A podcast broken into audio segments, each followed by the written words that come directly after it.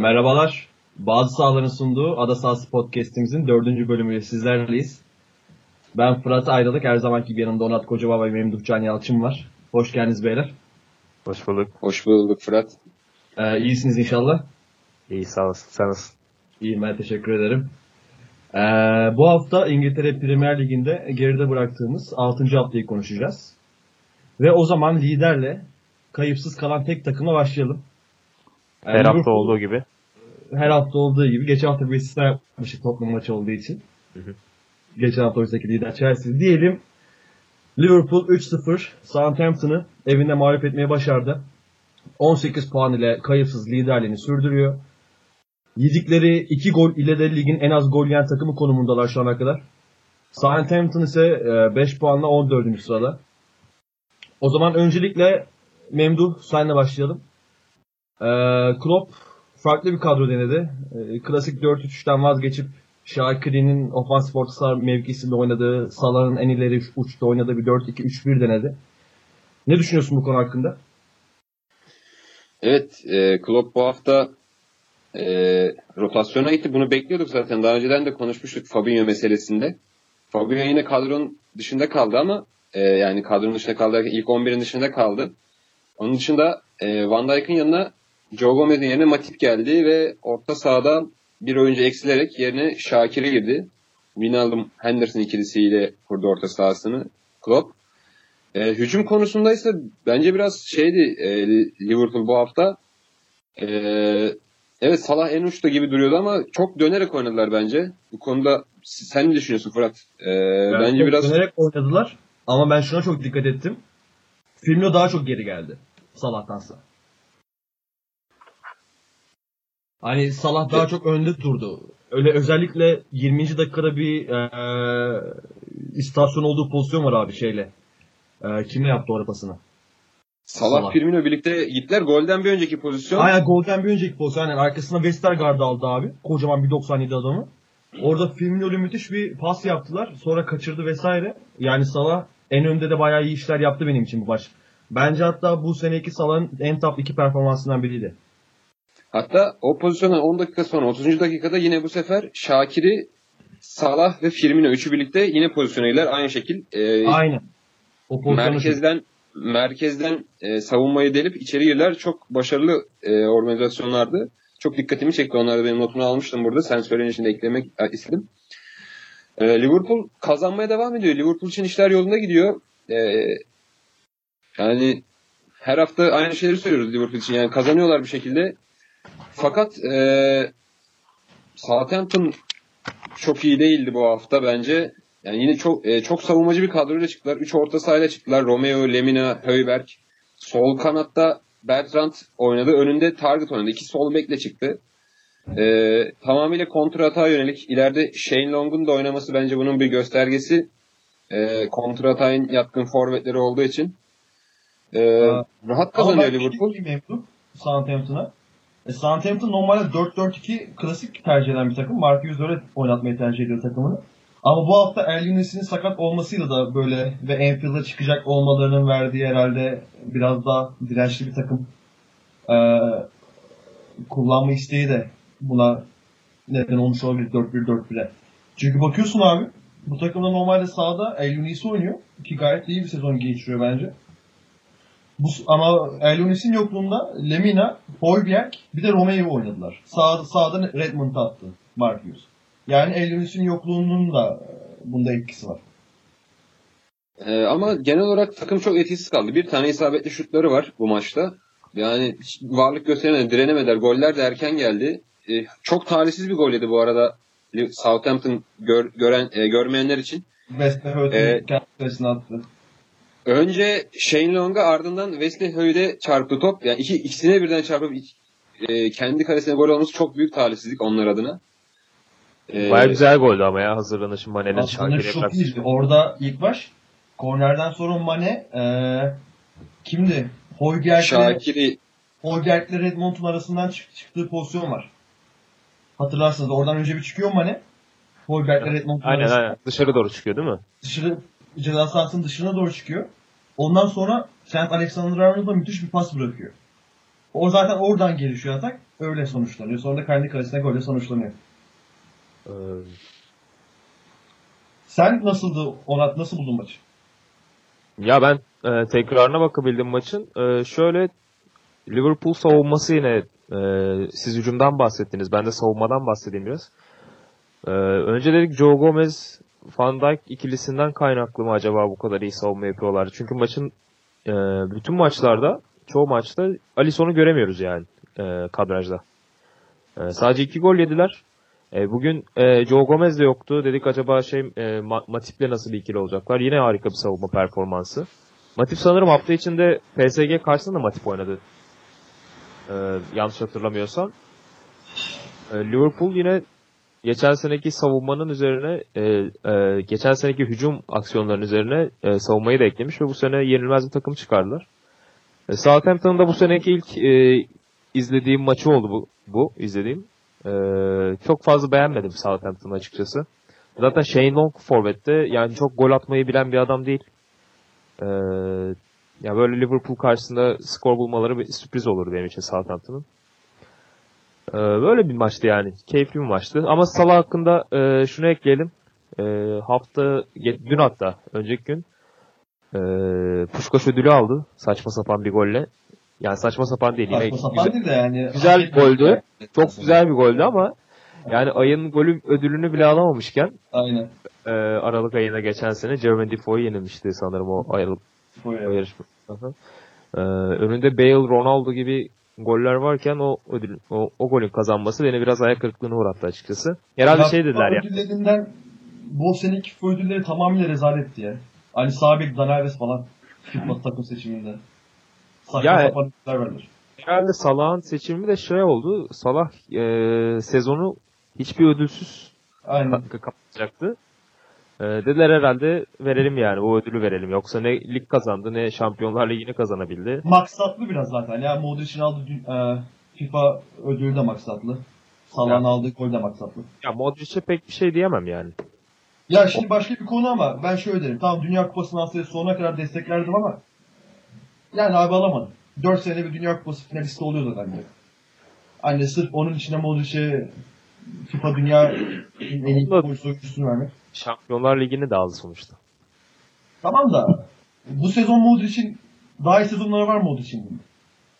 Ya onu e, Hani ben şöyle düşünüyorum. Ona ufak bir değineyim o zaman. Şöyle düşünüyorum ben. Hazır Ronaldo ile Messi göreceli e, verimsiz bir sezon geçirince hani başarısız bir sezon geçirince ki başarısız sezonlar adamların 40 gol bu arada. Hani Evet. böyle de bir gerçek var. Artık bu ikisi de yaşlanmışken yavaştan ödülü şu eksenler çıkartalım istediler bence. O yüzden maksatlı bir ödül verdiler. Olabilir olabilir. Öyle bir düşüncem var yani. Abi Southampton dedin kötü dedin. Ee, ben Southampton'ın çok iyi bir kadrosu olduğunu düşünüyorum ve şöyle de bir istatistik çıkardım. İstatistik dediğim daha doğrusu bir bilgisayar çıkardım diyeyim. Şimdi Southampton ortasına bakıyoruz abi. Orta sahasına. Bence hani ilk bölümde yapmıştık ya Big Six dışında kalan en iyi orta sahalar diye. Hı hı. İşte Leicester'ı, Fulham'ı bir de Watford'u saymıştık. Dördüncü de Southampton gelebilir. Orta sahada Pierre-Emile Højbjerg, Oriol Romeo, eee, Nathan Redmond, bir de eee, Mario Lemina var. Bu dört oyunun, oyuncunun da ortak özellikleri beyler. Kariyerlerin çok büyük beklentilerle başlamaları. Eee Romeo Lamas- Lamassia'dan çıktı biliyorsunuz. Yeni Busquets olarak çıkıyor vesaire. Daha 20 yaşında 4 küsür milyona Chelsea'ye transfer oluyor. Højbjerg, Højbjerg diğer yanda Bayern Münih gibi bir takımda daha 17 yaşında ilk 11 çıkıyor. Bence hala daha iyi bir potansiyeli var. Yani mid-table takımında olmasına rağmen İngiltere'de. Yaşı da daha genç sayıda 95'li. Ve e, kendini daha üst seviyeye atabilecek bir oyuncu. Çok daha seviyelere gelebilir. Bakıyoruz diğer yanda Nathan Redmond. E, 16 yaştan beri, 16 yaş kategorisinden beri İngiltere'nin bütün alt yaş kategorilerinde oynuyor. 70 küsur milli maçı var. Geçen sene zaten debüt yaptı. Yani Mart ayında İngiltere milli takımıyla. Birmingham altyapısından. İyi de bir Norwich kariyeri vardı buraya gelmeden. Hakeza Mario Lemina daha genç yaşında Marsilya'ya transfer yaptı. Gitti Juventus'a transfer yaptı vesaire. Forma şansı bulamadı. Geldi Southampton'a. Yani bu benim dikkatimi çek çekiyor. Ee, bu bölümde söyleme fırsatım oldu. Southampton'ın orta sahası gerçekten çok potansiyelli bir orta saha. Hepsi böyle kariyerine iyi adımlarla başlamış insanlar. Ve Southampton'ın toplam işini çok iyi yaptı. Ne düşünüyorsun Memduh bu konu hakkında? Ya e, ben de tek tek oyuncuları aslında çok beğeniyorum. Özellikle Redmond'u Championship'te biliyorsun biraz ben Championship'te e, oyuncu keşfetmeyi seviyorum. Redmond çok iyiydi. E, hatta işte Norwich'in en büyük hücum gücüydü bir sezon. E, e, Southampton'a gelmeden önceki sezon Norwich'in en büyük hücum gücüydü. Tek başına takımını hücuma götürüp yani en büyük skor, skor kaynaklarından birisiydi. Ama hepsi birlikte oynadıkları zaman ben çok etkili olduklarını düşünemiyorum. Çünkü geçen sene son maçta kümede kaldılar. Evet. Ee, bu, bu sene de biraz üreticilikten e, beklenenin altında kalıyorlar üret, üretme konusunda. Çok iyi bir orta saha. Hakikaten çok iyi. Hani savunma yönünde zaten yani Romeo Lemina inanılmaz yani. E, ikisi de altyapıları neticesinde çok oyunu e, pozisyon almayı iyi bilen oyuncular. Ama Abi üretme konusunda Romeo'nun- biraz sıkıntı yaşıyorlar. İyi de bir pas kalitesi var mesela.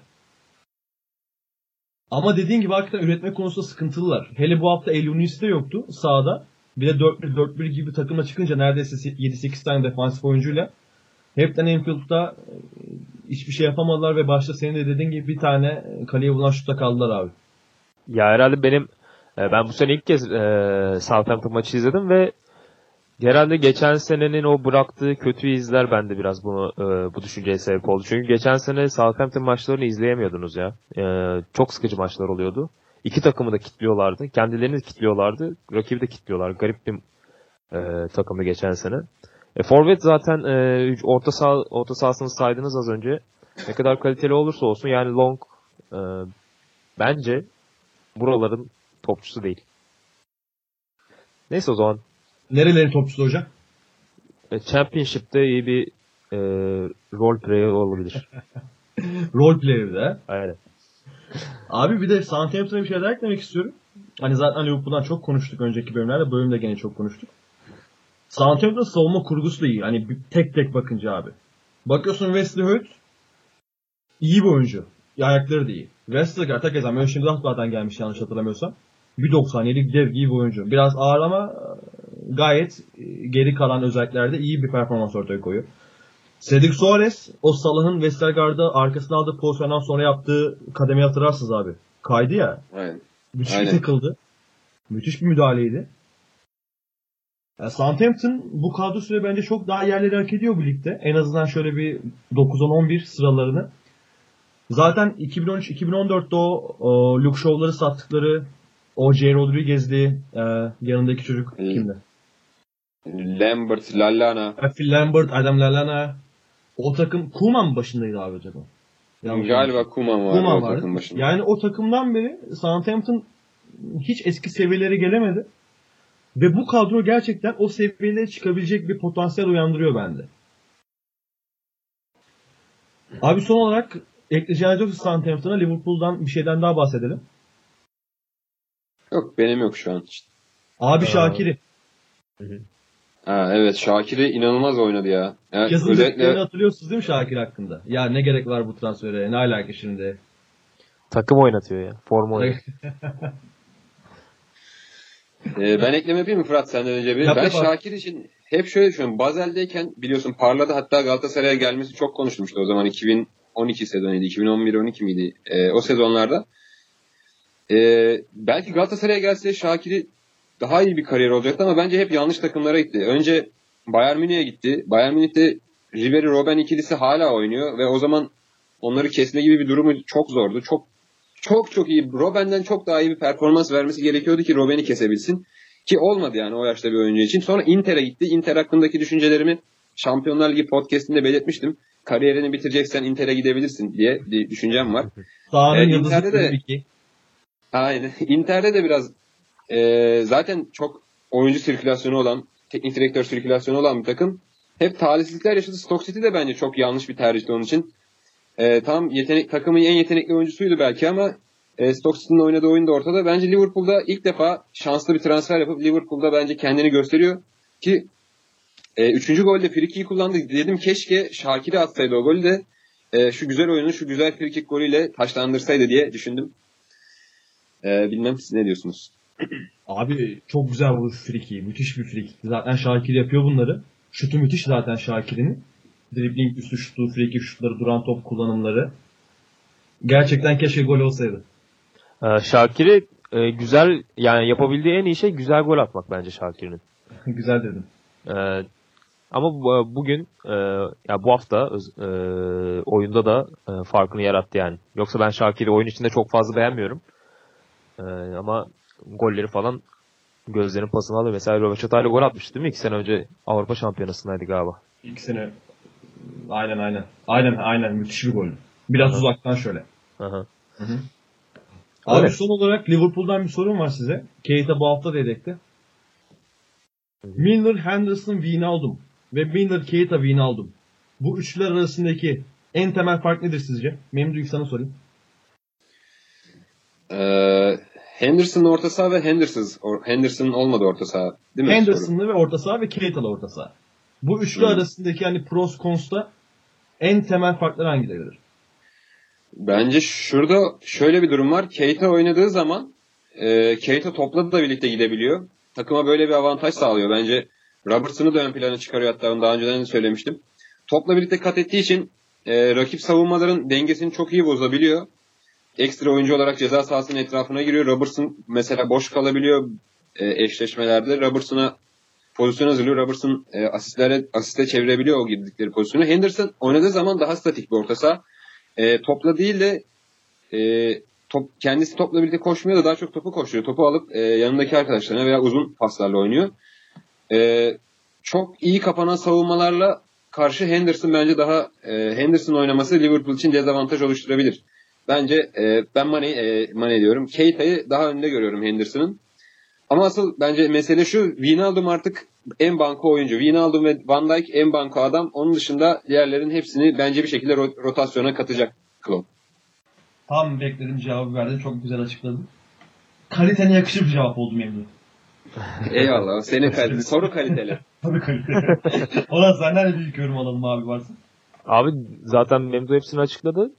Wijnaldum'un kesilmeyeceğini zaten ilk podcast'te söylemiştik. Yani daha bir ay önce söyledik. Wijnaldum'u kesen şampiyonluğu satar gibisinden. Ee, işte Keita'yla e, çok daha e, domine oyun oynanabiliyor karşı sahada. Ama Henderson'la biraz daha skoru tutmaya dayalı. e, e, topu dolaştırmaya dayalı futbol tercih edilebiliyor. E, yani Memdu hepsini açıkladı ya. Ben buna daha fazla bir şey ekleyemem yani. O zaman yavaştan eee lig ikincimiz, yeni lig ikincimiz City'ye doğru geçiş yapalım. Her hafta aynı şeyi diyoruz. City konuşmak sıkıyor vesaire. Her aynı şeyler derken gene her hafta en çok konuşulan 3 takımdan biri City oluyor. Bu hafta da deplasmanda ligin en zayıf eee, takımı Cardiff'i beşlediler. Ligde en fazla gol atan takım. 19 golleri var. En az gol yiyen ikinci takım. Yani Liverpool'dan sadece bir gol fazla yiyip 3 gol yediler. Ee, bu hafta e, savunmayı Laporte Otamendi ile kurdu. Önce buradan başlayalım savunmadan. Laporte Otamendi ve e, Laporte Stones ikilisini bir kıyaslar mısınız beyler? Benim bu sene başlayalım abi.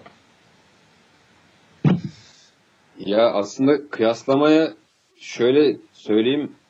Bu adamlar oyun kurmaları için aslında daha çok yani bence orada bir tercih farkı oluyor maç içerisinde ya da maçtan önce Guardiola'nın. Çünkü savunma hakikaten çok az düşüyor ya. Belki belki çok e, devrimci bir karar olarak ileride böyle tek stoperle çıkabilir ya bazı maçlara. Böyle sadece Otamendi tek tek tek tek stoper orta sahayı daha kalabalık tutup bence öyle çıkabilir. Çünkü çok az geliyor gelebiliyor rakip takımlar. Özellikle Cardiff City gibi takımlar hiç gelemiyor neredeyse. Tamamıyla mahkum bir oyun oynuyor. Tek bir sahada oynanıyor maçlar. Ee, o açıdan çok bir yani önem arz etmiyor benim için hangi stoperin oynadığı şu an için City'de. Çünkü daha daha düşük bir sto- kaliteli stoper bile oynasa şu an için City'de fark edeceğini düşünmüyorum. Ee, ben- de aynısını düşünüyorum aslında ya. Bu oyuncuların hiçbiri e, gidip farklı takımlarda uçup kaçan oyuncular değil. Bir tek Stones e, gelmeden önce bayağı hype'lıydı. E, yani çok yüksek bedelle geldi zaten. Ama yok yoksa tek tek baktığınızda ne Otamendi ne Laporte bence dünyanın en iyi takımının stoperleri değil böyle tek tek baktığımızda. E, Stones da yani ilk geldiğinde e, ne kadar eleştirilere maruz kalıyordu hatırlıyorsunuz. Ya bu biraz e, Guardiola'nın Guardiola'nın savunma kurgusundan kaynaklı biraz bunların yük- e, performansını yukarı çekmesi. Çünkü hatırlayın abi 2010'ların başında Pique dünyanın tartışmasız en iyi stoperiydi belki. E, Guardiola gittikten sonra hiçbir zaman o elit stoperler arasında sayılmıyor. Yani şu an gene elit e, ama şu an kime sorsanız Pique dünyanın en iyi 5 stoperinden biri demez belki de. E, bu biraz da Guardiola'nın stoperleri e, yukarı çekmesinden kaynaklanıyor bence. Güzel açıkladın. Ee, Sana yine ilk 11'de. Mendy'nin sakatlığı devam ediyor. Ee, fantezilerde Mendy Kalp kırmaya devam ediyor. Yaklaşık 3 milyon kişinin canını sıkmaya devam ediyor. Bak ben aldım. Ben aldım kadroya direkt sakatlandım. Aynen. Hafta sonunda bir özür diledi. Özür tweet attı. Geçen oyuncular- Geçen hafta mıydı? Aha. Aynen doğru. Ee, İlkay'a değinmek istiyorum. Bu sezon kötü bir giriş yaptı İlkay. Ama bu sezonki en iyi maçını oynadı. Kusursuz bir maçtı. Müthişti. Hele attığı gol o Sterling'le Berkaç yapıp inanılmazdı. Ee, takımı çok iyi yönetti. Çok güzel paslar attı. Tabii rakibinin de kalitesiz olmasının bunda bir etkisi var ama iyi bir İlkay'a Manchester City'nin gerçekten çok ihtiyacı var. Özellikle de Bruyne yokken. Onat ne düşünüyorsun bu konuda? Ee, ya İlkay mevkisinin şu an dünyada en iyilerinden. Ee, o attığı gol. e, bir gol bir asistle oynadı zaten. Ee, ya bir de rakip, rakip Cardiff olunca iyice e, tam orta sahaların e, maçı oldu e, City için. Yani İlkay'ı ben hiç bu kadar driplingçi ve delici görmemiştim daha önce. Ya yine vardır özellikleri ama hiç bu kadar olmamıştı yani İlkay'ı böyle izlediğim. Ya giriyor alıyor veriyor çalım atıyor bacak arası atıyor şut acayip bir şut, şut çıkardı yani o gol e, acayip bir goldü attığı. Yani ağzım açık izledim. E, Bernardo Silva da kusursuz oynadı bugün. E, bu hafta. Bugün deyip duruyorum. E, sonra Mahrez dedik Hocam acaba... İngiltere'desin ya jet lag olmuş olabilirsin o yüzden. Ya, Hakikaten ben 20 saat yol gelince Aynen. biraz şey, Dalaman aktarmalı bir. Dal- Dalaman aktarmalı Leeds yolculuğu biraz afallattı beni. E, Mahrez dedik. Mahrez dedik. Acaba olmuyor mu? İlk haftaya ilk 11 çıktı. Sonradan e, bench'e düştü. E, girdi iki gol attı. İlk gollerini attı City'deyken. Ya bu hafta biraz e, tatil yaptı yani. Biraz Öyle Galler tatili oldu aynen. Aha. Demin ağzıma açık kal dedin ya ilk ayın golüne. Benim Aha. ağzımı açık bırakan bir şey daha vardı Manchester City'de. Sterling'in ilk yarının sonlarına doğru bir 4-5 kişi peşe taktığı bir dribling var. Aslında orada Sağdan. 3 kişi geçiyor da böyle 7-8 kişi geçiyormuş gibi hissediyorsun. Çünkü Çok topa 4 birden kere kutlanıyorlar ya insanlar. Şöyle e, topa dört kere dokunuyor ve dördünde de e, geçtiği rakibini afallatıyor. O yüzden fazla e, çalım atıyormuş gibi geliyor ama acayip bir acayip bir sekanstı ya o. Çok güzeldi işte orayı ben ağzıma açık izledim. Sonra Mahrez iki gol attı. İkinci golü klasik Mahrez vuruşuydu. Ee, çok güzel vuruyor Mahrez böyle toplara. Kapattı. Çok güzel kapatıyor. Ee, e, e, şey e, İlkay'dan devam edelim. Şöyle devam edelim. İlkay değerini Phil Foden'a bıraktı abi. Biliyorsunuz dakika 61'de. Ee. Foden City'nin geleceklerinden ve İngiltere'nin de büyük geleceklerinden. Yani ben 2024 Dünya Kupası'nda zaten podcast'in sonunda da bir başka oyuncudan da değineceğiz.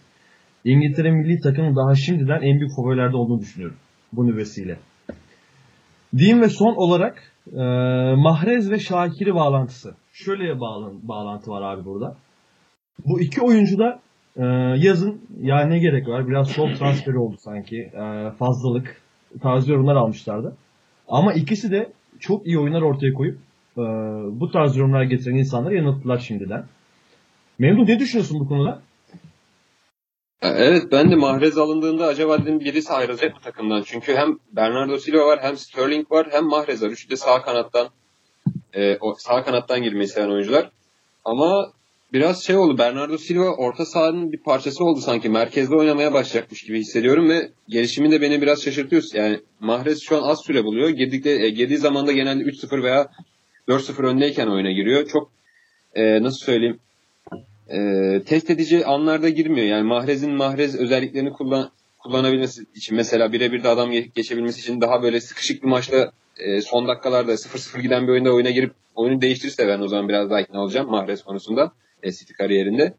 E, beni daha çok şaşırtan oyuncu Silva yani. Ben e, kanatta oynamaya alış, alışan, alışmış bir oyuncunun o, e, merkezde bu kadar etkili olması çok şaşırtıyor beni. E, özellikle gollerde ilk golde yaptığı asist var. İşte e, İlkay orada yine pası veriyor. E, Bir tane şans golü attı yine kafayla ama ben Bernardo Silva beni şaşırtmaya şaşırtıyor bu sezon. Gösterdiği Abi Bernardo. Silva gözümüzün önünde elit seviyeye evriliyor ya. Fark ediyor musun bunu?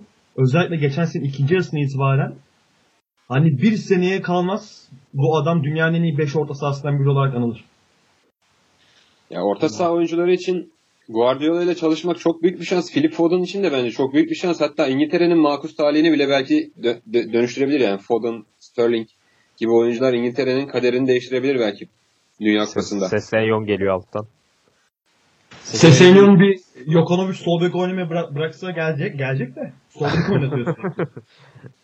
Ya işte Abi City e, Cardiff hakkında Cardiff'e de bir şey diyelim. Abi bir salın ya Premier Ligi bu kadar. Ya şöyle ilk, ilk yarım saat fena direnç koymadılar ortaya aslında. Ee, Aynen, 3-4 bir- kere hızlı çıktılar. Ee, tehlike yarattılar. Özellikle Reed e, biraz tehlike yarattı. Ama o Agüero inanılmaz bir sekans geçirdi o 5-6 dakika. Ee, çok iyi driplingler ya- yaptı, ara pasları saldı. En sonunda da e, çok güzel bir gol attı. Tam bir Agüero golü. köşeye bıraktı. Ee, öyle olunca da direkt düştü zaten Cardiff. O 15 dakikada 3 tane gol yediler ve e, bıraktılar maçı. Agüero'nun asisti kim yapmıştı sağda? Hatırlı Sterling mi? Ben, Ee, ben, Bernardo İlkay Silva yap- diye hatırlıyorum. Silva, Silva, Silva, Silva, Silva yaptı. yaptı. Silva yaptı. Silva yaptı. O da çok güzel goldü. Arkadaşlar Cardiff City maçına bak başka ekleyeceğiniz yoksa yoksa e, Chelsea'ye geçelim yavaştan. Geçelim. Benim ekleyeceğim yok. Memnun senin. Yok benim de yok. Beyler Chelsea bildiğiniz üzere ilk puan kaybını West Ham United deplasmanında yaşadı. Ee, 0-0 berabere bitti maç. West Ham'da yükselen performansa devam ediyor. Geçen hafta Everton'ı deplasmanda 3-1'lik skor yenmelerinin ardından bu hafta da kayıpsız gelen Chelsea'den puan almayı başardılar. Nasıl bir maçtı Memduh? Ee, aslında ben bu sene ilk defa Chelsea'yi izledim sayılır böyle yani net oturup çok e, izle, şey not alarak işte hazırlanarak izledim. Ve Chelsea bana mı takıldı artık West Ham'a mı takıldı bilemeyeceğim. Yani Chelsea çok iyi durdurdu. West, West Ham United Chelsea çok iyi durdurdu. Bunu çok iyi başardılar. Orta sahadaki üçlü savunmaya çok iyi yardım etti. Noble, Rice ve Obiang savunmaya Memduh, inanılmaz bir yardım saniye ettiler. biliyorum. Çünkü e, güzel bir notum var. Orta sahadaki üçlü. Ee, Pedro Obiang, Declan Rice, Mark Noble. Evet. Abi sezonun başından beri eee West Ham United, Pellegrini farklı üçlüler deniyor. Wilshere, Carlos Sanchez, Noble denedi. İşte Wilshere, Carlos Sanchez, Obiang denedi. 4-2-3-1 oynadı. Wilshere, Carlos Sanchez denedi. Ama iki haftadır aldıkları puanlarda Obiang, Declan Rice ve Mark, Noble var. Neye bağlıyorsun abi bunu? Ve klasik 4-3 oynuyorlar. 4-2-3-1 değil. Ee, Obiang ve Rice aslında daha mücadeleci oyuncu. Noble bunların arasında daha e, ayakları biraz daha iyi olan oyuncu gibi konu- konumda ve Noble zaten yıllardır West Ham'da oynayan. E, 2005'ten beri falan galiba. 2006 ve. aynen çok uzun yıllardır orada simge oyuncusu oldu şey e, West Ham'ın. E, uyum yakaladılar. Bir- bir- birlikte iyiler. E, ama bu maçta mesela he- herkes savunmaya çok iyi yardım etti. Özellikle Anderson'la Yarmolenko'ya bile inanılmaz savunma görevleri vermiş. Pellegrini maçta Anderson geriye koşmaktan pek ileride yaratıcılık yapmaya e, fırsat bulamadı. Bir pozisyonda inanılmaz bir çalım attı Aspilicueta'ya. Bilmiyorum dikkat ettin mi? Gördüm. Aha. E, Böyle- onun dışında Tekrar çektiği pozisyonu galiba. Onu mu diyorsun? güzel bir içinden geçti ya. Böyle bacak arası. Ha, aynen. Aynen onu da hatırladım. Hı hı. Ama mesela Anderson bunu çok yoruldu mesela e, bu gerideki görevlerinden dolayı ve e, William'la karşı karşıya kaldığı pozisyonda sarı kart gördü. E, sonra oyundan çıktı. Yerine giren Robert Snodgrass sol kanada geçti. O da mesela William'la birebir kaldı. O da sarı kart gördü. Yani savunma görevlerini yerine getirmeye çalışırken hücum oyuncuları ne kadar zorlandığını bu maçta anlayabiliyoruz aslında. Bence bu bu bile yeterli bir şey. E, kontra atak için çıkmıştı zaten takım tamamen. ileride Yarmolenko, Antonio ve Anderson 3 tane hızlı adam. E, bunları değerlendirebilirdi West Ham ama e, olmadı. Maç biraz daha bence 0-0 hakkı gibiydi. Chelsea de çok iyi gününde değildi. Maç 0-0 bitti. Abi Chelsea'nin öyle aman aman kaçırdığı bir iki pozisyon falan var. Zaten maçı da 1.44 gol beklentisiyle bitirdiler. West Ham'ın e, 0.87. 0.82 pardon. Yani çok da pozisyonlu bir maç olmadı. Ben Declan Rice'a biraz değinmek istiyorum abi. Çok genç bir oyuncu 99'lu. Ee, West Ham United yeni Mark Noble'ını bulmuş olabilir. Yeni simgesini bulmuş olabilir. Savunma da oynayabiliyor. Defansif orta sahada oynayabiliyor. Orta sahada oynayabiliyor. Kumaşı kesinlikle çok iyi. Ee, gelecek için çok güzel şeyler vaat ediyor bence. Ya artık artık öyle e, simge oyuncu tutmak takımda çok fazla Çok kolay zor. değil ya. Tabii tabii. Hele bu e, vahşi bir endüstrileşmenin olduğu futbolda hele özellikle çok zor. Abi kapış kapış gider yani. Kapış kapış. Zaten gidecek büyük ihtimal. İki sene falan Declan Rice hani e, sakatlık vesaire yaşamazsa çok durmaz West Ham United'da. Abi maça geçelim biraz daha. Daha derinlemesine girelim. Chelsea oyunun tam anlamıyla hakimiydi. %88 isabet oranıyla takım halinde 664 tane başarılı pas yaptılar. Yani sadece takımla oynatmaya devam ediyor. Ee, pas demişken de Jorginho değinmek, değinmemek olmaz. 180 pas girişimiyle rekor kırdı. Premier Lig rekorunu. 2003-2004'ten beri en çok pas denemesi oldu bu. %90 başarı oranıyla yaptı bu 180 pas oranını. Bu rekor bir önce geçen sezon ilk ayını yaptı 165 pastaydı. Ondan önce Chelsea'nin rekoru da istatistik çıkardım. 144 pas ile Fabregas'a aitmiş. 2014 yılında West Bromwich Albion karşısında yaptı. Jorginho'ya geri dönecek olursak yani maç boyunca 180 tane pas de- e, denemesi demek abi. Her 30 saniyede bir pas demek. Yani Jorginho bu takım için ne kadar kilit bir oyuncu. Ki aldığı pası da hemen pas olarak atmıyor. Bunun daha taçı var, dokunuşu var, e, hafif sürüyor topları vesaire. Yani Chelsea'nin e, %72 ile topla oynadığı maçta acaba bunun yüzde kaçı Jorginho? Yani yani. Büyük bir çoğunluğu Jorginho.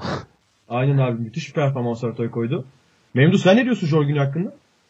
Ee, ben de ekleme yapayım. Savunmada da en iyi oyuncusuymuş Jorginho bu hafta Chelsea'nin. Ee, top kazanmada olsun, işte müdahalede olsun. Yani adam oyunun merkezinde ve takımın iki yönünde idare çok iyi idare ediyor. Çok ee, Zola'dan sonra herhalde Chelsea'ye gelen en büyük İtalya ikinci İtalyan oyuncu konumunda olabilir Chelsea taraftarları için.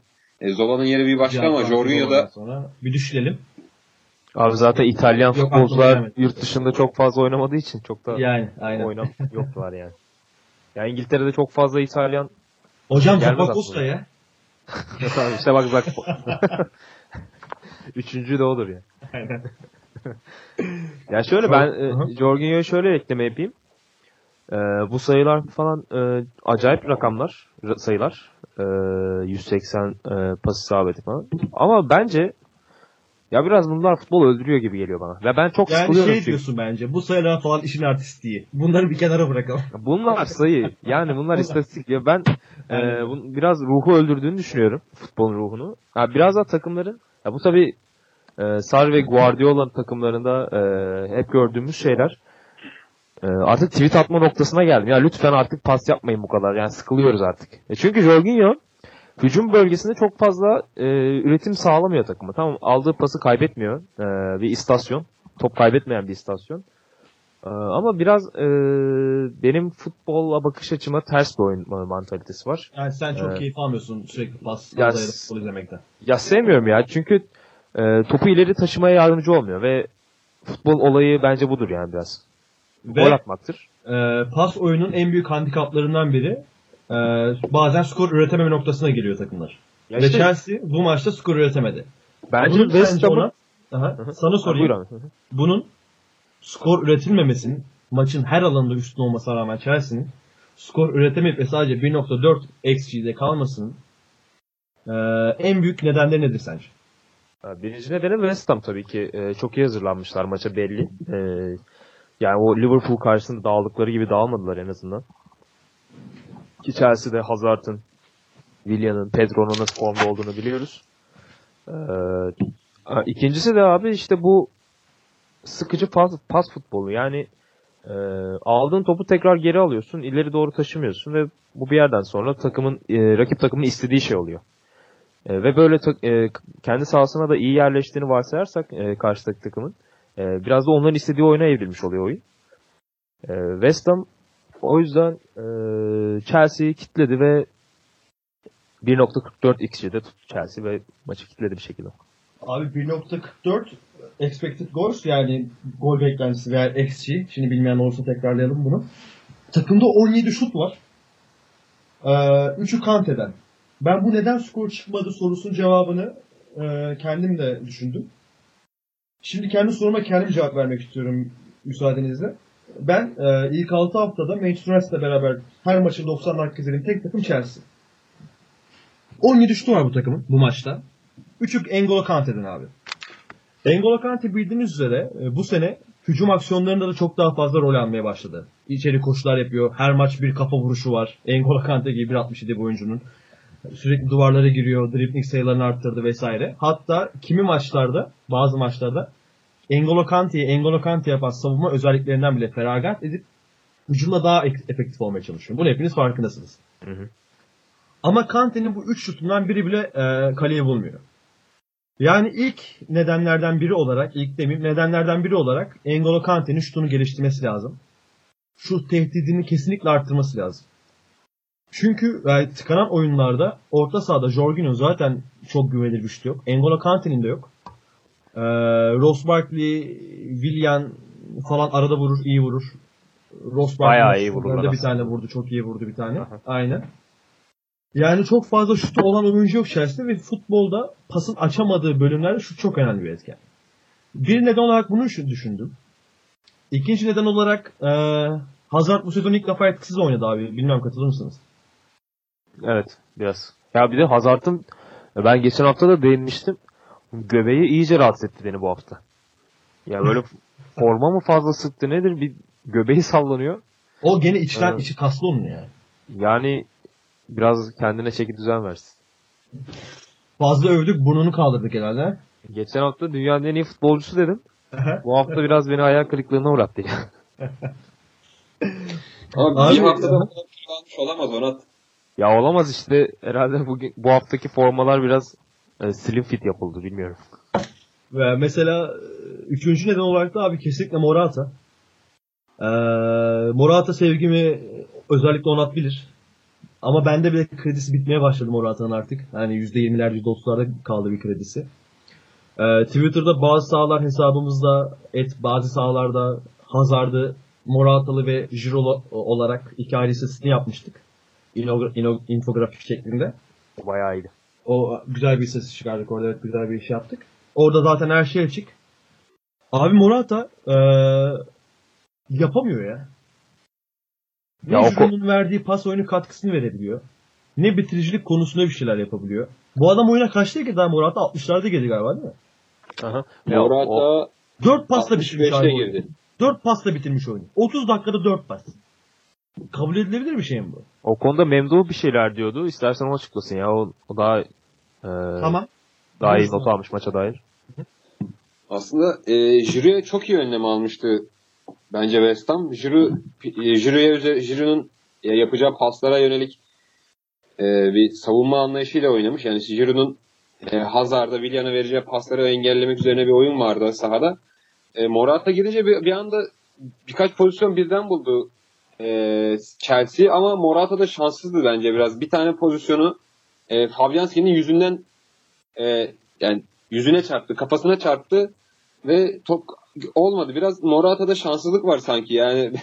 Abi, E, evet formsuz oyuna oyuna çok katkı veremiyor belki ama e, gol noktasında belki bugün e, o gün bir gol atsa e, daha farklı olabilirdi işler ama olmadı yani onun da bilmiyorum e, Juvent Juventus'a dönecekler ederim kervanına abi. katılabilir devre arasında. Daha Juventus'a falan da dönemez. Ben söyleyeyim onu. Daha Juventus'a vesaire dönemez.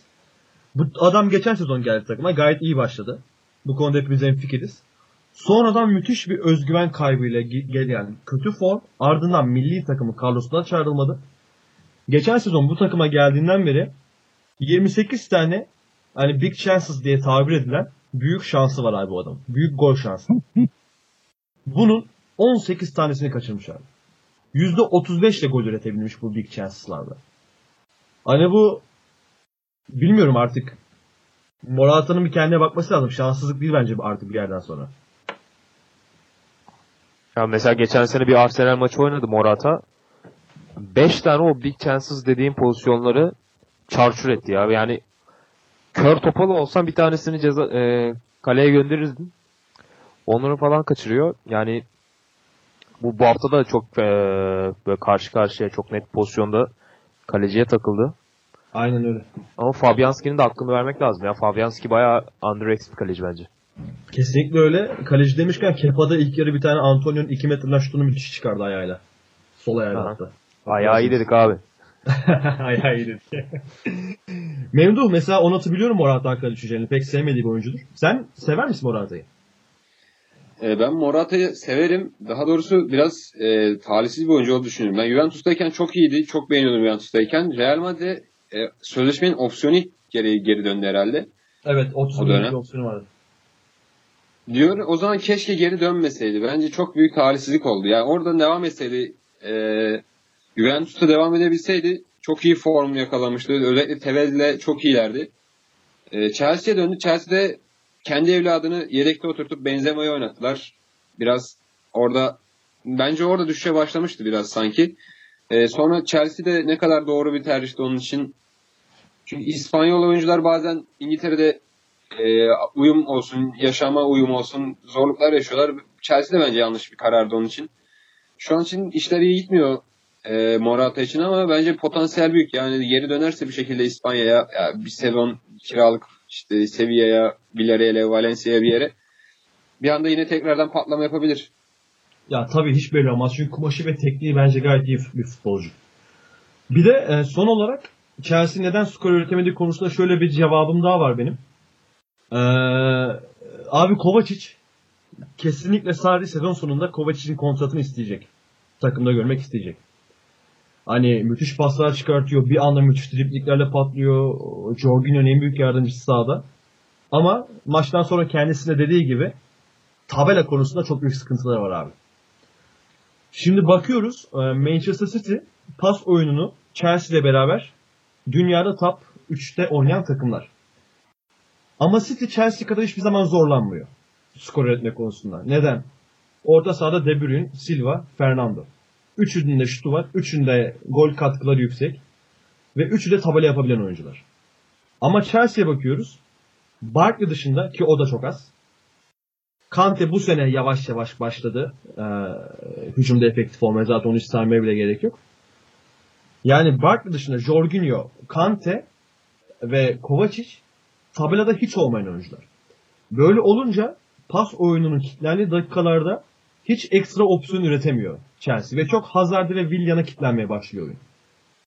Onlar da etkisiz olduğu bir gün hakeza mesela Willian iyiydi gerçi West Ham maçında ama e, Hazard e, sıradan bir oyun ortaya koydu.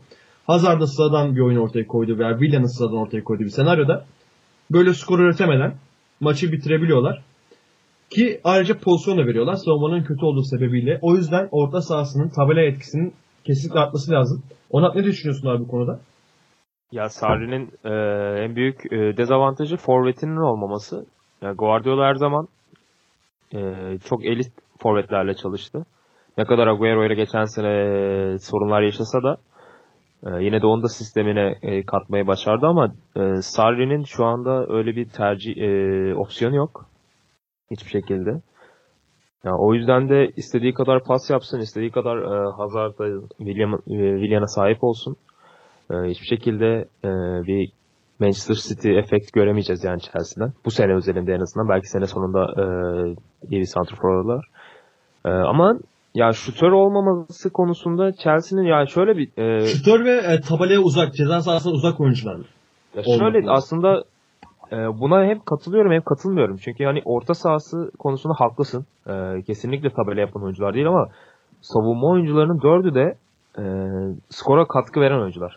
Alonso, Aspilicueta, e, Rudiger, e, David Luiz e, hepsi bir şekilde skor tabelasında kendilerine ismini yazdırabilen oyuncular. Özellikle Alonso. David Luiz de çok iyi bir kafacı ve şutördür. Rudiger'in de önceki haftalarda çektiği bazı şutlar var direkte patlayan. Ya Aspilicueta'nın ortalarını zaten biliyoruz. Direkt Morata ile imza haline gelmiş ortalarını. Ee, ama orta saha konusunda haklısın. Ee, Kovac için de kontratını şöyle alması zor olacaktır bence ee, Sarri'nin. Ee, şimdi Real Madrid'de bakıyoruz Lopetegui yavaş yavaş Casemiro'yu kesmeye başladı. Ee, bazı maçlarda oynatıyor bazılarını da oynatmıyor. Ya böyle pas oyununu döneceği çok aşikar Lop- Lopetegui'nin. Evet kesinlikle. Çok iyi oynuyorlar. ve zor olacak Kovacic'i kontratını almaları gerçekten. Ama Sarri o- çok büyük isteyecek. Ondan Yani çok büyük isteyecektir işte Real Madrid ne ister e, fiyat olarak. Ya Chelsea'nin de bunu karşılayacak e, parası tabii ki vardır cebinde ama Kovac için değer mi? Onu bilemiyorum ama Real Madrid seneye Kovacic'i kadrosunda görmek isteyecektir yani. Casemiro'nun e, böyle kesilmeye başladığı bir dönemde. Değer mi derken e, hazinede para var mı? Abramovich bugün de kulübe satışa çıkarcı konuşuluyor. 3.3 milyar dolara. Abi talipler varsa Abramovich'e Halil'le varsa. Abramovich. şu Rusya İngiltere arası ilişkiler çok kötü etkiledi Abramovich'i. O yüzden kulübe satışa koyacağı söyleniyor işte. Vize alamıyor muhabbetleri falan. Bize vize alamıyor adam ya. Cidden öyle bir durumları var yani. Abi Chelsea West Ham'a başka ekleyeceğiniz yoksa Abi benim bitti şu an ekleyeceklerim. Bakayım şöyle. Ben Ama küçük abi bir şey söyleyeyim. Benim şimdi aklıma geldi. Bir Onat'ın dediğinin üzerine. Abramovich deyince unuttum. Abi savunma evet gole katkı yapıyor ama zaten günümüz futbolunda beklerin kadar varsın bir yerde. Hani bunda hepimiz en fikirizdir. Beklerin kaliteli olmak zorunda. Top seviyede oynayabilmek için. Zaten savunma bir yerde skor katkısı yapmalı. Yapmak zorunda. Ama orta saha kadar güvenilir bir skor katkısı aracı mıdır savunma? O yüzden orta sahanın daha üretken olması gerek. Yani evet haklısın kesin. Öyle bir düşüncem vardı. Onu ekleyecektim. Ekledim. Memduh sen ne diyordun abi? Ben de bek konusunda e, Moses bir anda Sarri ile birlikte takımdan silindi. E, Conte'nin oyununun prensiydi. Belki de en önemli parçalarından birisiydi. Sağ kanatta bir anda çok inanılmaz bir etki vermişti.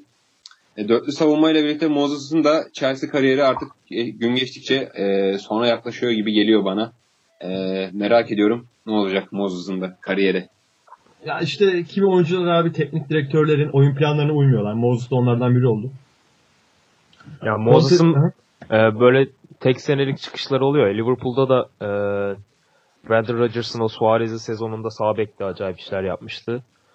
E, bu sene de geçen sene de e, iki senedir Chelsea ve Conte ile e, acayip seviye çıkmıştı ama dediğin gibi e, Sarri'den biraz kesik yedi. Aynen öyle oldu. Abi Conte demişken son olarak aklıma geldi şimdi. Hafta içi Hasselbank açıklama yapıyor. Ee, Chelsea efsanesi Jimmy Floyd Hasselbank bilirsiniz. Hı hı. Efsane biraz fazla oldu. Chelsea'nin iyi oyuncularından biriydi. Efsanesidir ya bizim için. Ben Efsanesidir de aslında çok ya. ben çok severdim. Hasselbank'i. Ben de çok severdim. Uçar kaçardı. Hayvan forvetti biraz.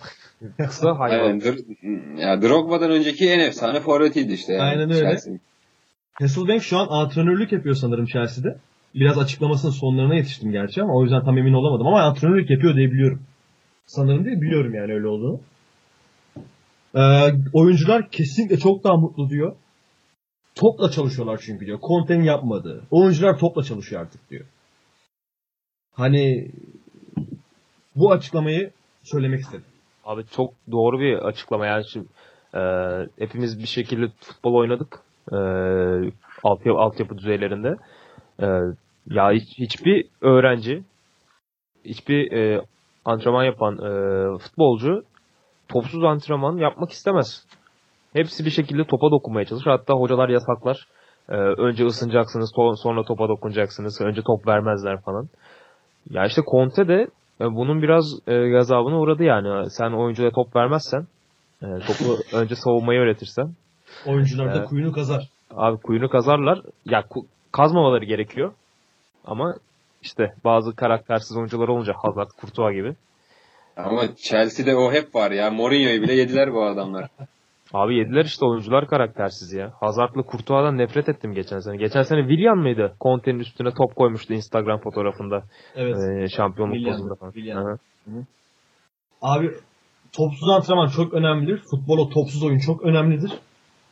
Ama hani zamanda Arrigo Sacchi'nin yaptığı gibi topsuz maç yaptıracak seviyeleri de getirmemek lazım durumu diye düşünüyorum.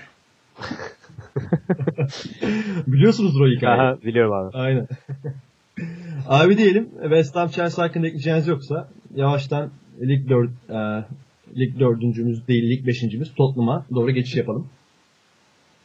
Abi Tottenham önde Arsenal önde. Tottenham avaraj döndü. Tottenham, Tottenham avaraj döndü. Tottenham 5. Dördüncüyü de atlarız bu arada Watford'a ama artık yapacak bir şey yok. Watford'u En son değiniriz ya Fulham maçıyla. En son değineceğiz Fulham maçıyla. Yatırdı beni ya. Ondan bir biraz dargınım attım orada. Ne kadar kötü bir örneksin Fırat. Vallahi öyle. Buradan bahisi övmüyoruz.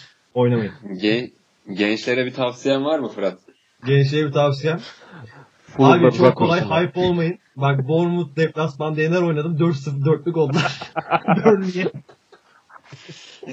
Kötü oldu. Her neyse diyelim. e, Brighton Tottenham. Tottenham 2-1 mağlup etmeyi başardı Brighton'ı deplasmanda. Sonuç resmi maçını kaybeden Tottenham Hotspur için biraz nefes gibi oldu bu galibiyet. Ezici bir oyun ortaya koydular. Brighton pek bir şey yapamadı.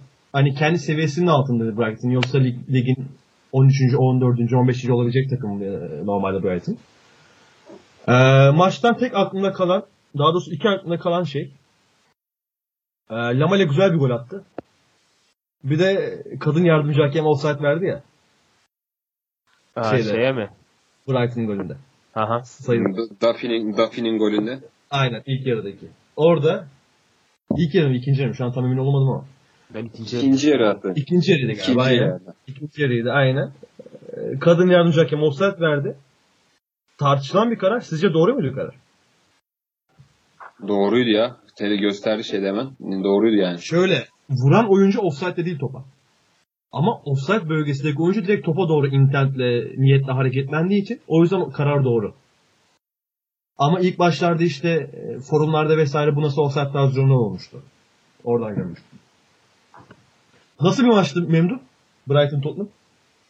Ee, aslında bana biraz şey geldi ya. Yavaş geldi. Biraz da e, nasıl söyleyeyim çok e, çekici bir maç gelmedi bana. Sıkıcı bir maçtı hakikaten.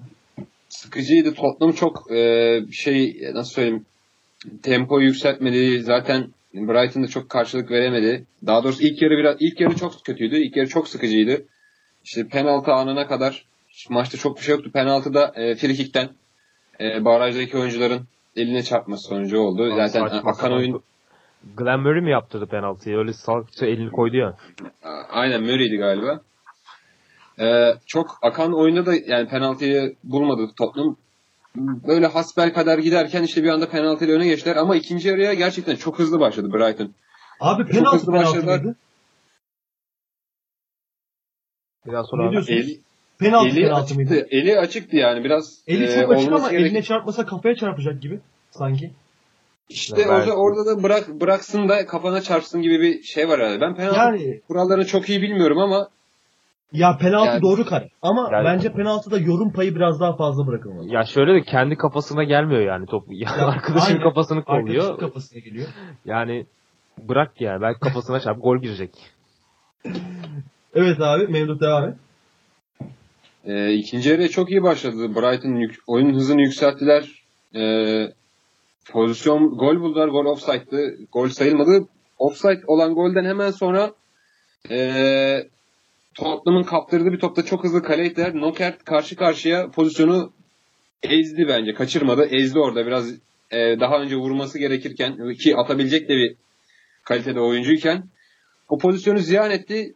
Takım orada biri bire getirse maç çok farklı bir yere gidebilirdi. O moralle e, kendi sahasında Brighton e, belki galibiyete kadar devam edebilecekken oyuna o kaçırdığı pozisyondan sonra takım da biraz e, hızını kaybetti ve Lamela çok güzel bir gol attı. Yani Tottenham için rahat bir galibiyet oldu. E, onlar da çok e, yüksek performans göstermeden oyunu benim için de e, Tottenham çok hak ederek kazanmadı. Yani maçı e, maçın tamamını kontrol edip işte rakibini ezerek kazanmadı. Bir şekilde şanslıydı Tottenham ve kazandı bence. Onat sen ne diyorsun abi? Ya Memduh güzel açıkladı. Ee, Tottenham geçen seneden çok uzak bir görüntü çiziyor. Ya geçen sene de bazı maçları vardı. Yine 1-0, e, 2-1 böyle ucu ucuna kazandığı bir sürü maç vardı Tottenham'ın. Ama yine de bir şekilde kazanmayı biliyorlardı. Bu maç da biraz onlardan e, gibiydi açıkçası. E, son dakikada Kuner e, 2-1 yaptı skoru ama e, yine de ilk yarıda zorlandığını gördük. Kane e, gole kadar biraz sönüktü. E, bu se- yavaş sezon başlangıcına devam ediyor gibiydi ama bu, bu hafta in- inşallah e, bu şeyi kırmıştır yani üstündeki ne derler? Laneti kırmıştır. Ölü toprağını atmıştır. Ölünü topla, toprağına atmıştır abi. Üçüncü golünü attı. Aynen. E, golden sonra da özellikle ikinci yarıda Brighton çok fazla alan verince e, Kane'e de alan çıktı. Gol de e, atabilirdi. Sanırım bir tane attı atmadı ya. O diğer maç pardon. E, öyle yani Brighton'da çok fazla beğenmedim. Zaten çok fazla takip ettiğim de bir takım değil yani Brighton. Yani geçen sene de çok sevmezdim. O Graham, Graham Murray'nin bayağı iyi geçirdiği bir sekans vardı geçen sene. Böyle bir iki ay acayip oynamıştı. Aynen. Aynen. Ee, hatta ayın oyuncusu seçilmişti galiba geçen sene bir, bir hafta. Sanki öyle bir şey vardı. Ben de tam hatırlamıyorum. Ama- yanlış. Yoksa teknik direktör mü ayın teknik direktörü seçilmişti. Öyle bir şey hatırlıyorum. David Wagner. Glenn Murray'nin o Glenn Murray'nin olması daha muhtemel. Çünkü Chris Hughton'un öyle bir şey aldığını tam hatırlamıyorum ben. Yani Glenn Murray'di büyük ihtimalle çünkü işte kaç yaşına geldi hala adam bak. E, Aa, Chris Hutton'du gerçi doğru Brighton'ın bu arada. Ee, Aha. David Wagner Huddersfield'daki. Karıştırdım birden. Doğru. Ee, Glenn Murray diye hatırlıyorum ben de. Öyle yani. Sıkıcı bir maçtı genel olarak. Tottenham bu sene çok fazla tat vermiyor. Ee, bence Arsenal'in de gerisinde bitirebilirler yani. Bu sezon. Ee, diyelim ekleyecek bir şey olan yoksa Arsenal'a geçelim yavaştan. Geçelim. Tottenham konuşmayı çok sevmiyoruz. Ya özellikle bir son haftalar bayağı rölantideler resmen. Hani ben de daha fazla şey bekliyorum Tottenham'dan ve Poşet Hoca'dan. Arsenal evinde Everton'ı 2-0 mağlup etmeyi başardı.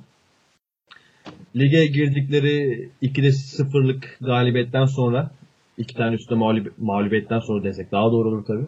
Üst üste 4 galibiyet aldılar. 6. sıraya kadar tırmandılar. Ee, Everton kötü performansına devam ediyor. Son 4 haftaları kazanamayan bir Everton var. 6 haftada 6 puan toplayabildiler. Ee, 12. sıradalar. Memduh demeyeyim. Arsenal taraftarı. Büyük Arsenal taraftarı. Onat Büyük Arsenal. diyeyim. Nasıldı maç? Ya şöyle ben e, ilk yarıyı e, izleyemedim çünkü otobüsüm vardı. E, İstanbul'a geliyordum. E, ama ikinci yarıyı e, İlk yarıda Everton üstüne zaten. Hatta bana Whatsapp'tan yazmıştın ya biz ikinci yarıda atarız diye. e, ya şöyle ikinci yarıda dedim artık internetten keselim. Yapacak bir şey yok. Açtık. Kıydık internete. izledik. E, ikinci yarı ben çok beğendim ama sen işte yazınca e, ilk yarı Everton daha iyi e, diye. Sana da demiştim zaten biz genelde ikinci yarı oynuyoruz diye. Ki Aynen. öyle de oluyor. 4 haftadır e, hep ikinci ikinci yarılarda skor bulmaya başladık. E, ya bu sene bu hafta e, Gündüz'ü kesti hoca. E, Torreira'yı oynattı zaten öyle de gözüküyordu. Hafta içinde e, çok iyi bir performans koydu e, UEFA Avrupa Ligi maçında. Torreira. E, Gündüz'ü kesti. Gündüz'ü bu taraftar sayfalarına çok e, eleştirilere maruz kalmıştı biraz. Gündüz'ü bunları hak eden bir oyuncu değil. Ee, daha yaşı çok genç. 2000 doğumlu bir oyuncu. Ee, oyununu da yükseltecektir. Belki yazın bir yerlere kiralanabilir. Ee, belki seneye Leeds'te görebiliriz kendisini Bielsa'nın oyunu e, Bielsa'nın takımında pas, e, pasını geliştirmesi için.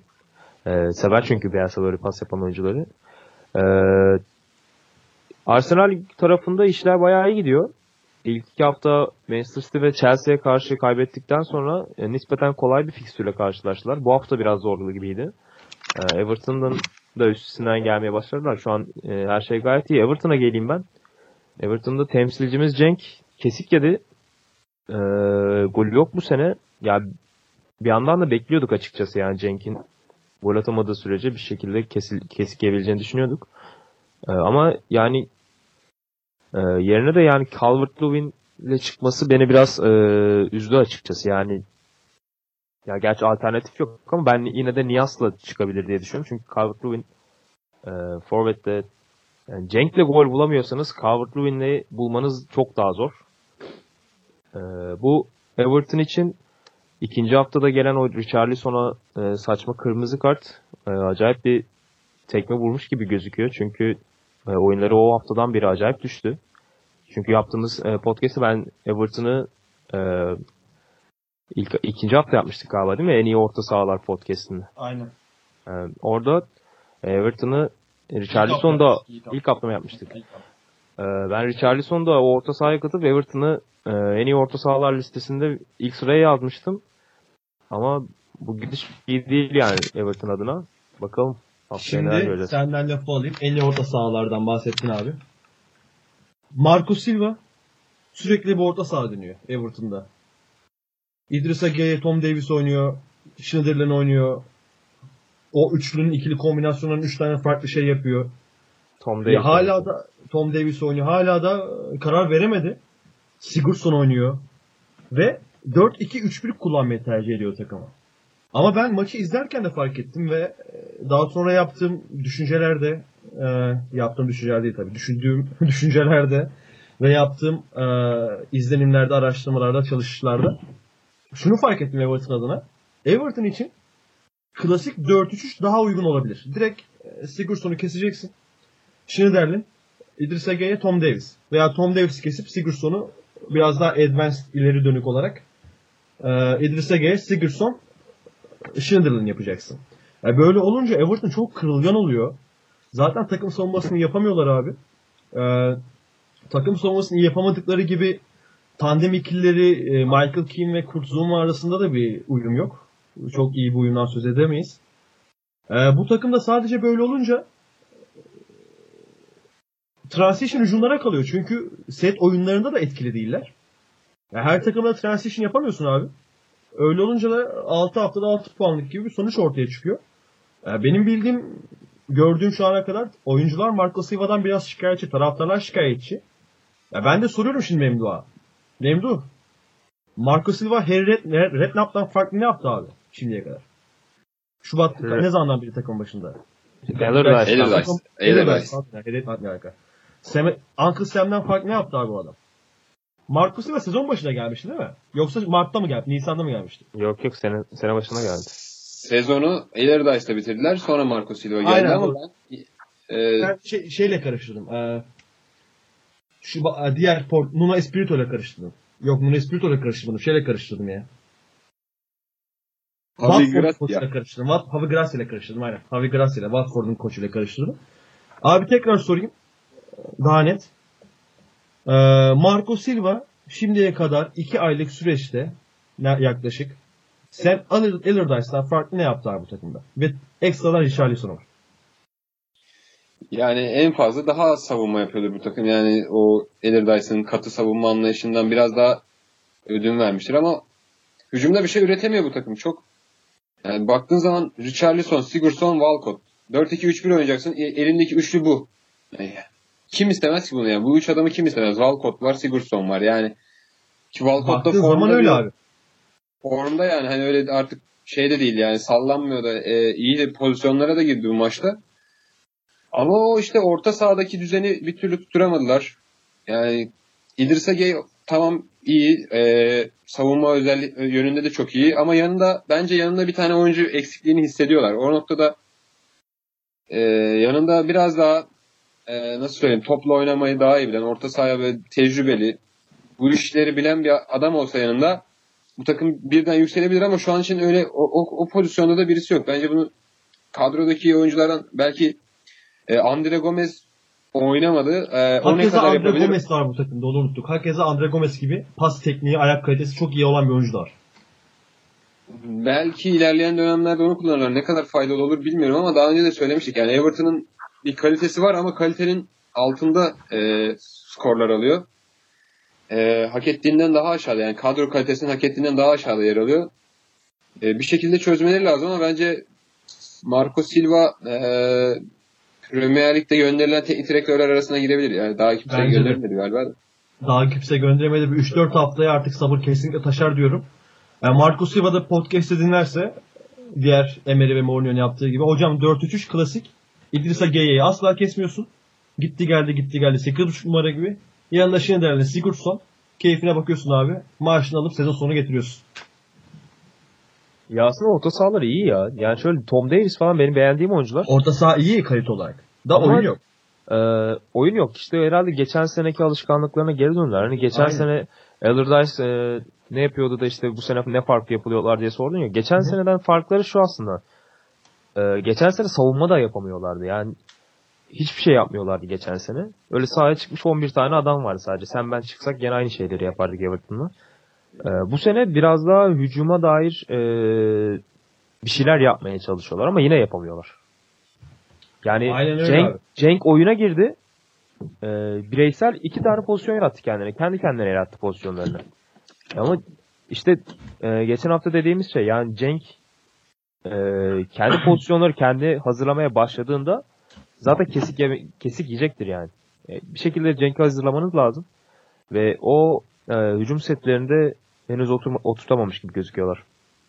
Aynen abi. Set hücumlarını hiç yoklar. İşte, işte sadece transition'a kalınca ve takım savunması da kırılgan olunca 4 haftadır galibiyet alamıyorlar. Ama işte demin de dedim Marco Silva hocaya İdris Age'ye bu kesilmemesi gereken bir oyuncu. Bence Premier Lig'in en iyi orta sahalarından birisi kendisi. Hı hı. Yoksa ekleyeceğiniz Arsenal Everton maçına e, Manchester United'a geçelim yavaştan. Geçelim abi sen yine saydıracaksın, saydıracaksın galiba gel. E, yine saydıracağım.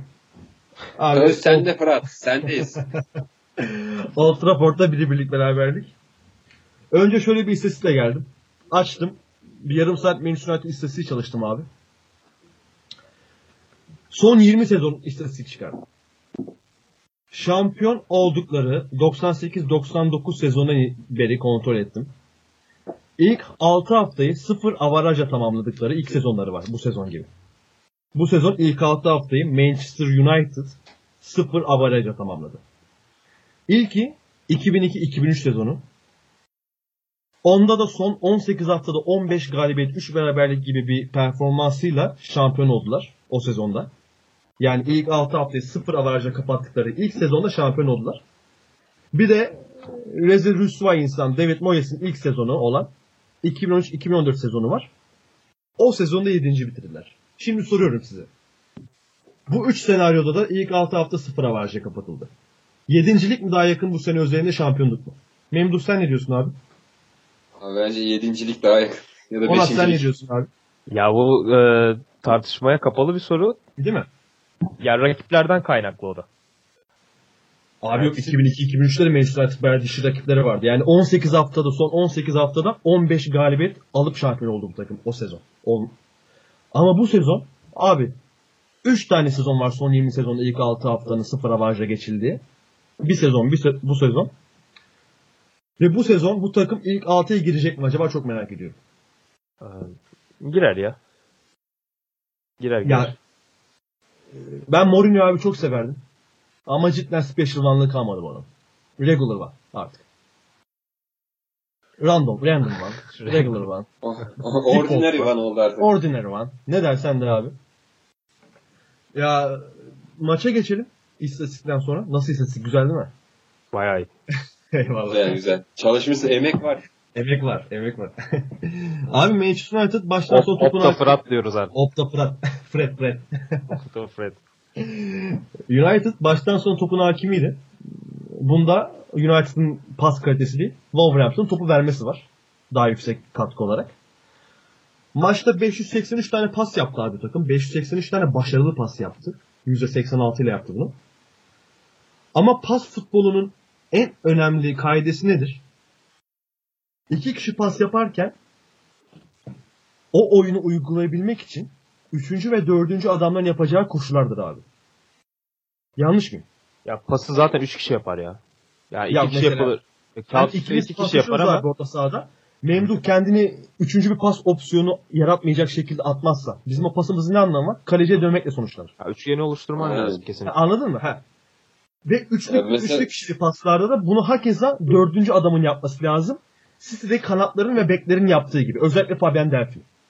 Yani City'de 5-6 tane opsiyonu oluyor her zaman. Topu alan hatta oyuncunun. 5-6 tane var çünkü çok ekstrem bir örnekler. Hakeza Chelsea de oraya doğru gidiyor. Şimdi abi bu oyuncular bakıyorlar Manchester United'lar.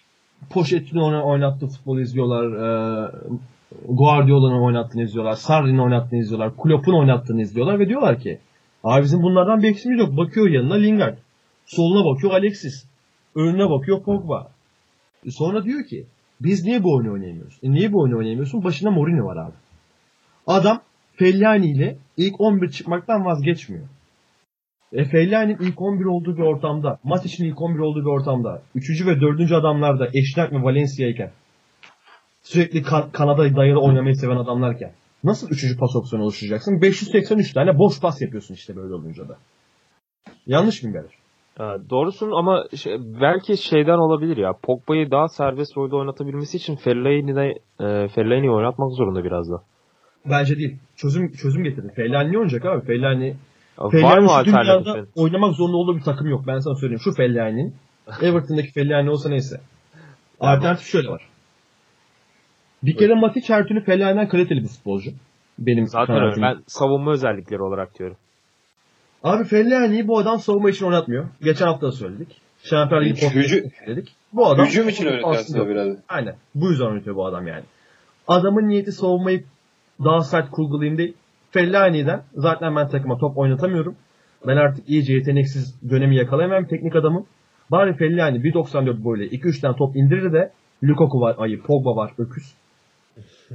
Onlarla birkaç gol atarız gibi bir düşüncesi var. Ona da şöyle bir düşünce getirdim. Şöyle bir çözüm getirdim, ürettim.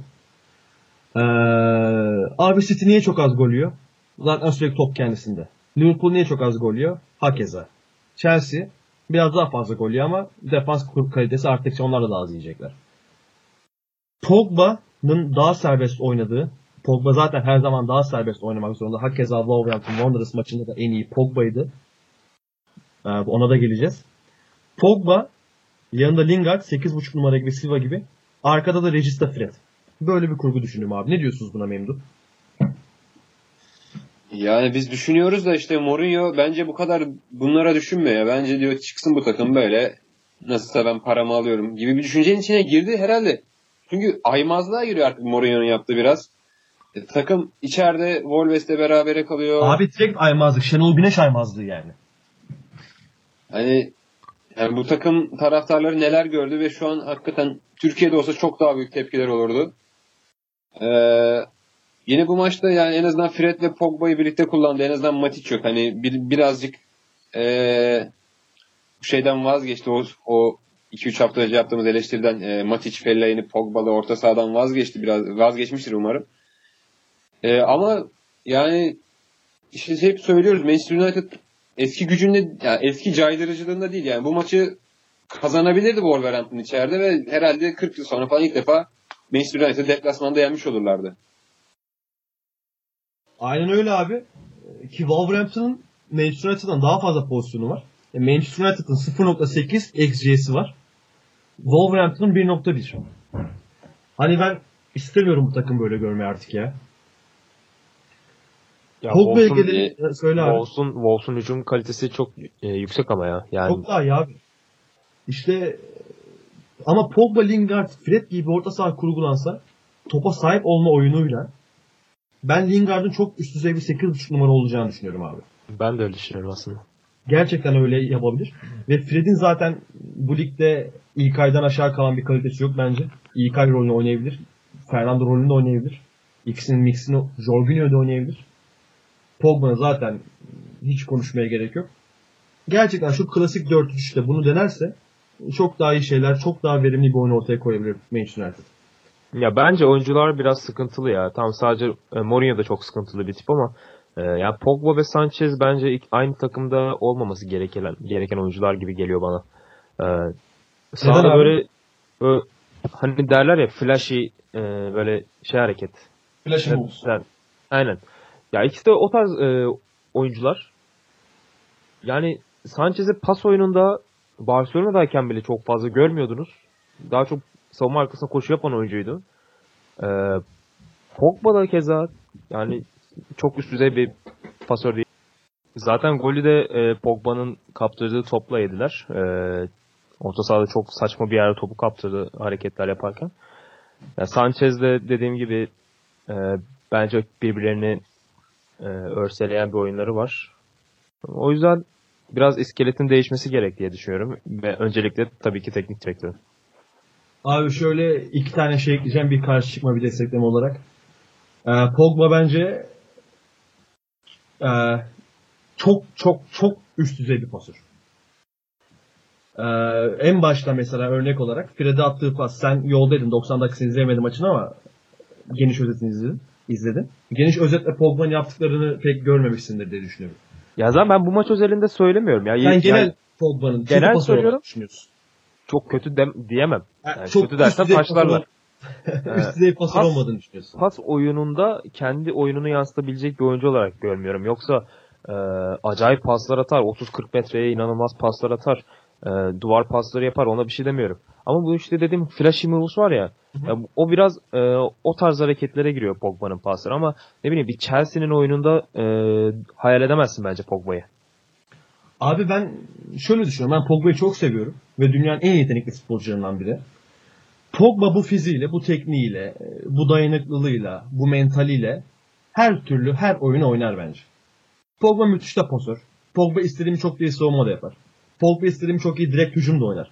Pogba istediğimi çok iyi pas oyunu da oynar. Yani bence o yüzden hepsini yapabilir. Mesela bu maçta 100 tane pas, pas, pası var abi. 2 tane net kilit pası var. Bayağı kilit. Ee, bir tane Fred'e yaptığı asist zaten üstünde bir saat konuşulur. Oradaki o sol ayağıyla attığı pas. O, o çok iyiydi. Müthiş bir pas. Hani ve onu yapmak için mental bir sakinlik ve öngörü vizyonu da gerekiyor. Bunları müthiş yapabilen bir oyuncu.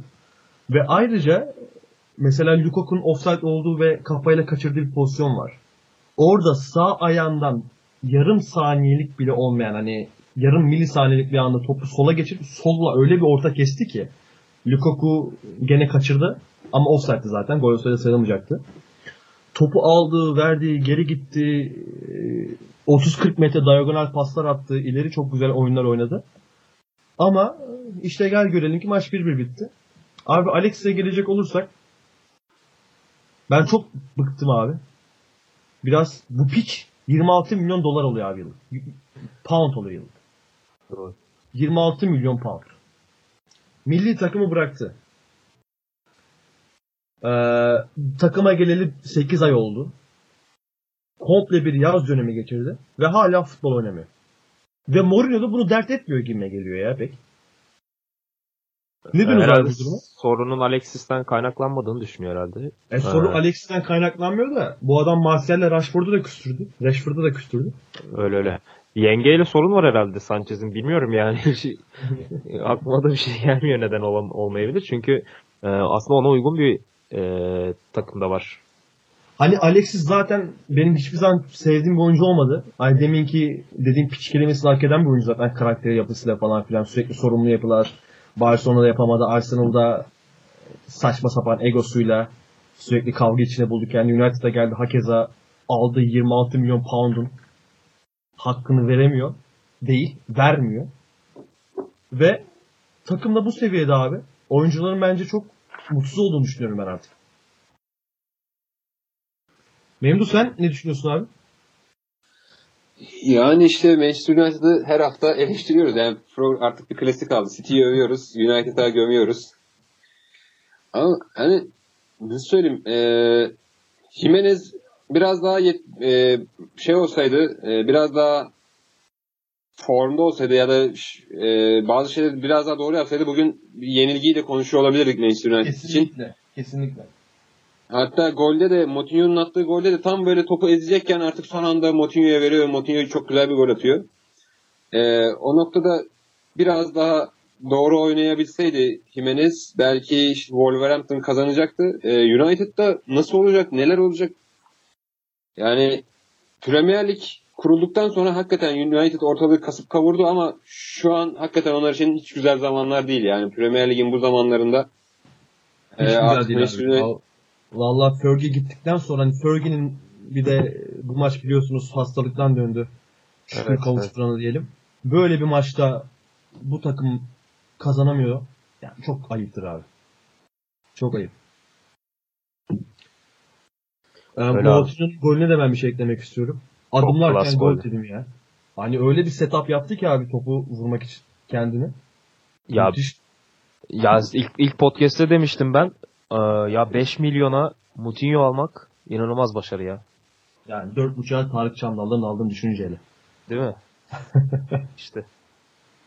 Bir de ters ayağıyla attı ya. Ters ayla attı abi. İki oyuncu da ters ayla attı golü. Fred de ters attı. Fred de sağa attı değil mi? Fred'in vurduğu free kick vardı acayip. O Evet, Fred'in. Fred'in frikiği de çok iyiydi direkte patladı. Orada acaba e, diğer oyuncu vuracak diye mi ben acaba bir e, fazla tepki verdim diye düşündüm ama yani sonradan Yok. izleyince hakikaten Yok. inanılmaz bir şut.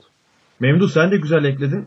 Raul Jimenez yerine başka bir forvet olsa Wolverhampton'a çok daha yerlere gelebilirler. Raul Jimenez yeterli kaliteyi ortaya koyamıyor abi.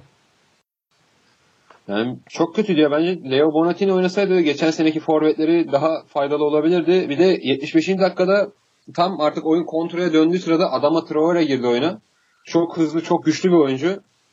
Ee, takip edenler bilir belki Aston Villa'da ve Middles- Middlesbrough'da oynamıştı. Ligin en iyi Hakikaten 4-5 driblingçisinden biridir. ya hem çok hızlı hem çok güçlü. Böyle bir, geçen sene bir olay, e, bir pozisyonu vardı galiba.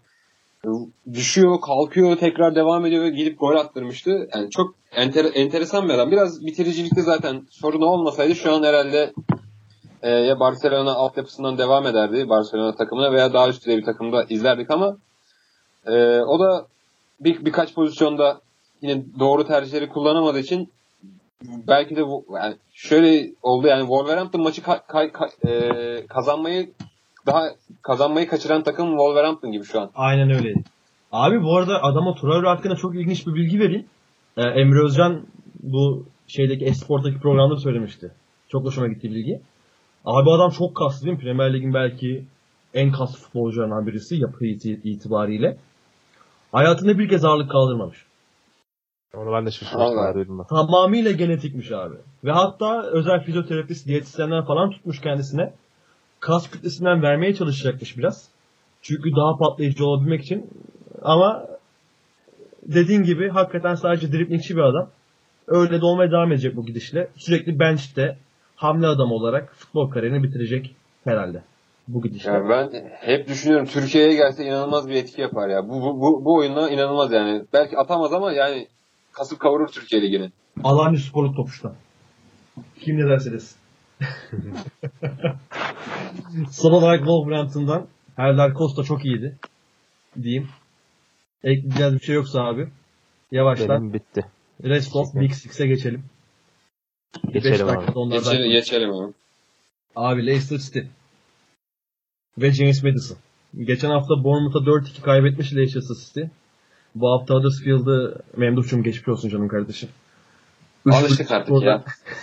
Düştünüz ya bu sene. Öyle duruyor ya bu sene artık. Dün Onat da Huddersfield'dan güzel bir fotoğraf atmıştı bize.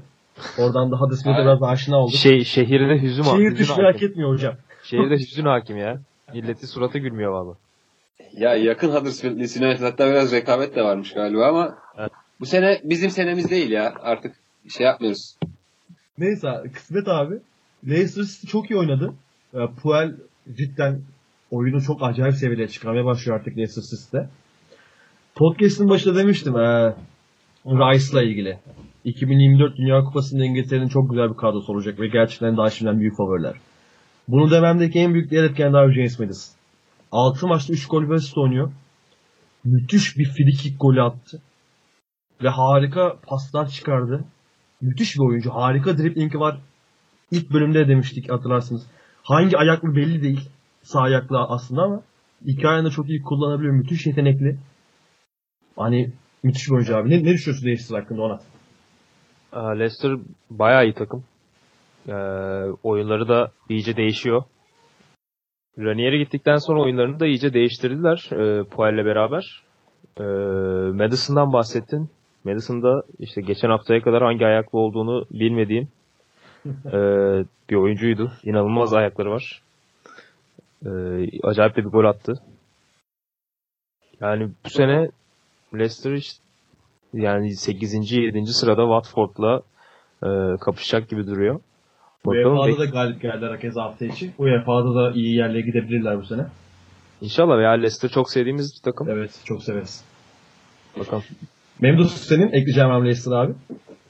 Ee, ben şöyle e, genel bir şey yapayım, değerlendirme yapayım. O ilk ligdeki ilk 10 takıma bakarsak Wolves'e kadar e, bu ilk 10 takım hakikaten güzel bir oyun oynuyor Premier Lig'de. E, on- onun altındaki takımlar işte yir- 11. ve 20. Tak 20'ye kadar olan takımlarsa onlar biraz daha e, altında kalıyorlar belki Premier Lig. E, nasıl söyleyeyim? Premier Lig'de alışık olduğumuz düzeyin biraz daha altındalar. Bence şu an Premier Lig'de herkes hak ettiği yerde Leicester'da belki e, bir iki sıra daha üste çıkabilir. Hep keyifli takımlar ilk onda yer alıyor. E, böyle gidiyor Premier Lig.